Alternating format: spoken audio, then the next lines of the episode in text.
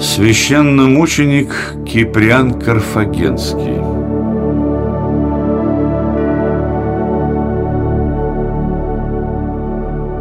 В начале третьего века гонения на христиан временно затихли. Сорок лет церковь пребывала в покое. Но это была лишь передышка перед новой волной преследований. В это время в Карфагене, крупном городе на севере Африки, жил адвокат-язычник Фасций Киприан. Сын знатных и богатых родителей, Фасций получил прекрасное светское образование. В университете Карфагена студент Фасций прославился своим даром красноречия и потому избрал адвокатскую деятельность, приносившую огромные заработки.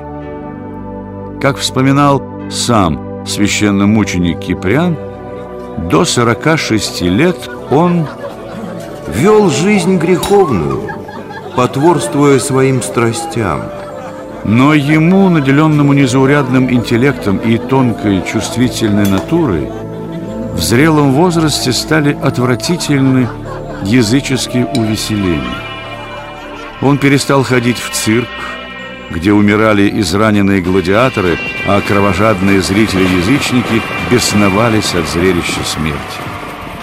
Киприано противил театр с его языческими трагедиями, где превозносились тираны и злодеи, а комедии были наполнены бесстыдством. Все чаще Киприан испытывал душевное опустошение и отчаяние. Разочарованный в своей жизни – Киприан писал в письме к другу Знатность, всеобщий почет и богатство, которые кажутся многим людям такими заманчивыми и обольстительными, на самом деле наполняет душу пустыми и мучительными тревогами.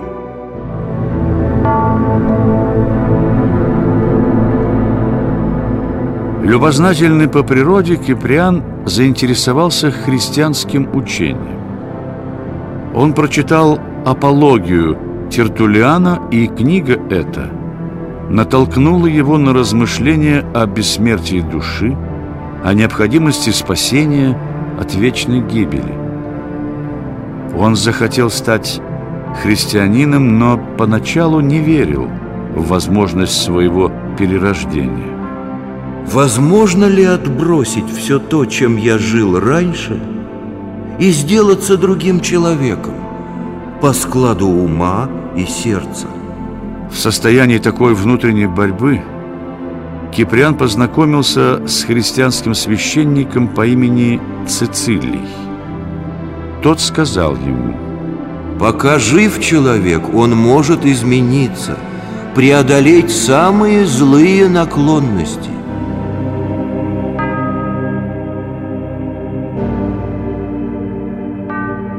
То время совершению таинства крещения предшествовало серьезное и длительное испытание. Таким испытанием для Киприана стал полный и добровольный отказ от своего огромного состояния. В доказательство искренности своего стремления быть христианином Киприан раздал все имущество бедным. Ему больше негде было жить и он поселился у Цицилия, который и совершил над ним таинство крещения. Не прошло и года, как умер карфагенский епископ.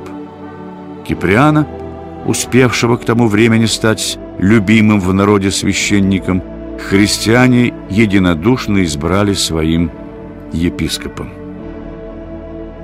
Как-то он завтракал со своим дьяконом Понтием и вдруг сказал «А знаешь, дьякон, мне осталось жить ровно год». «Ты болен, владыка?» «Нет, я здоров. Но ровно через год гонители Христовой веры отсекут мне голову мечом».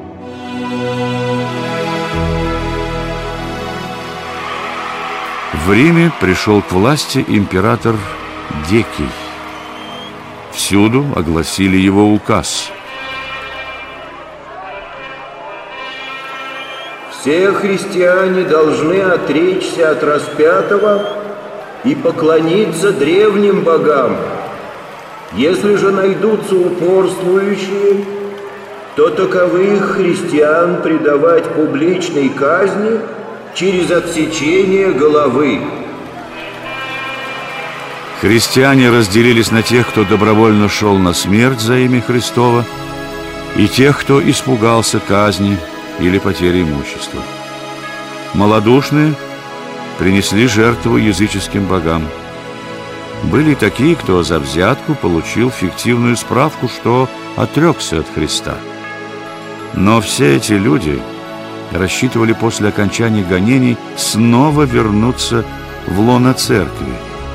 А чтобы в будущем их снова приняли в христианскую общину, они шли в темницы к мученикам, осужденным на смерть, и просили их написать ходатайство, что упомянутый человек отрекся от Христа по принуждению, а в душе остается истинным христианином.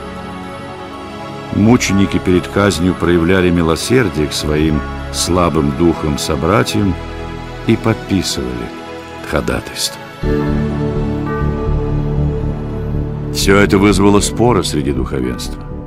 Одни считали, что нельзя игнорировать последнюю волю мучеников и следует сразу же возвращать в лоно церкви людей, предъявивших подобные ходатайства, но была и противоположная точка зрения. Человек, отрекшийся от Христа, подлежит отлучению от церкви навсегда. Епископ Киприан, будучи тогда в изгнании, изложил свою позицию в книге о падших. Он советовал пастырям не препятствовать возвращению отрекшихся христиан в лоно церкви, но перед этим подвергать их длительному испытанию, зримому покаянию, которое способно изгладить тяжкий грех отступничества. И эта позиция святителя Киприана – в конечном счете возобладала.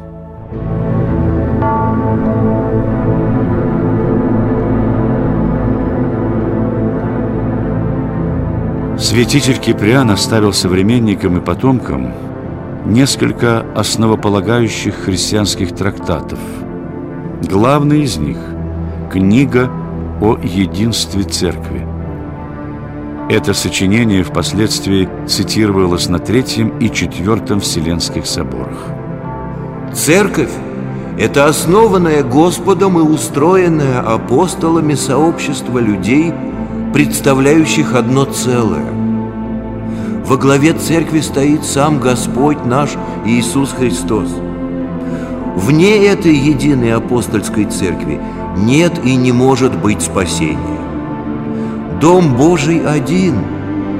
И пусть не воображают некоторые, что можно спастись, не повинуясь епископам и священникам. Вскоре сбылись слова Киприана о своей смерти.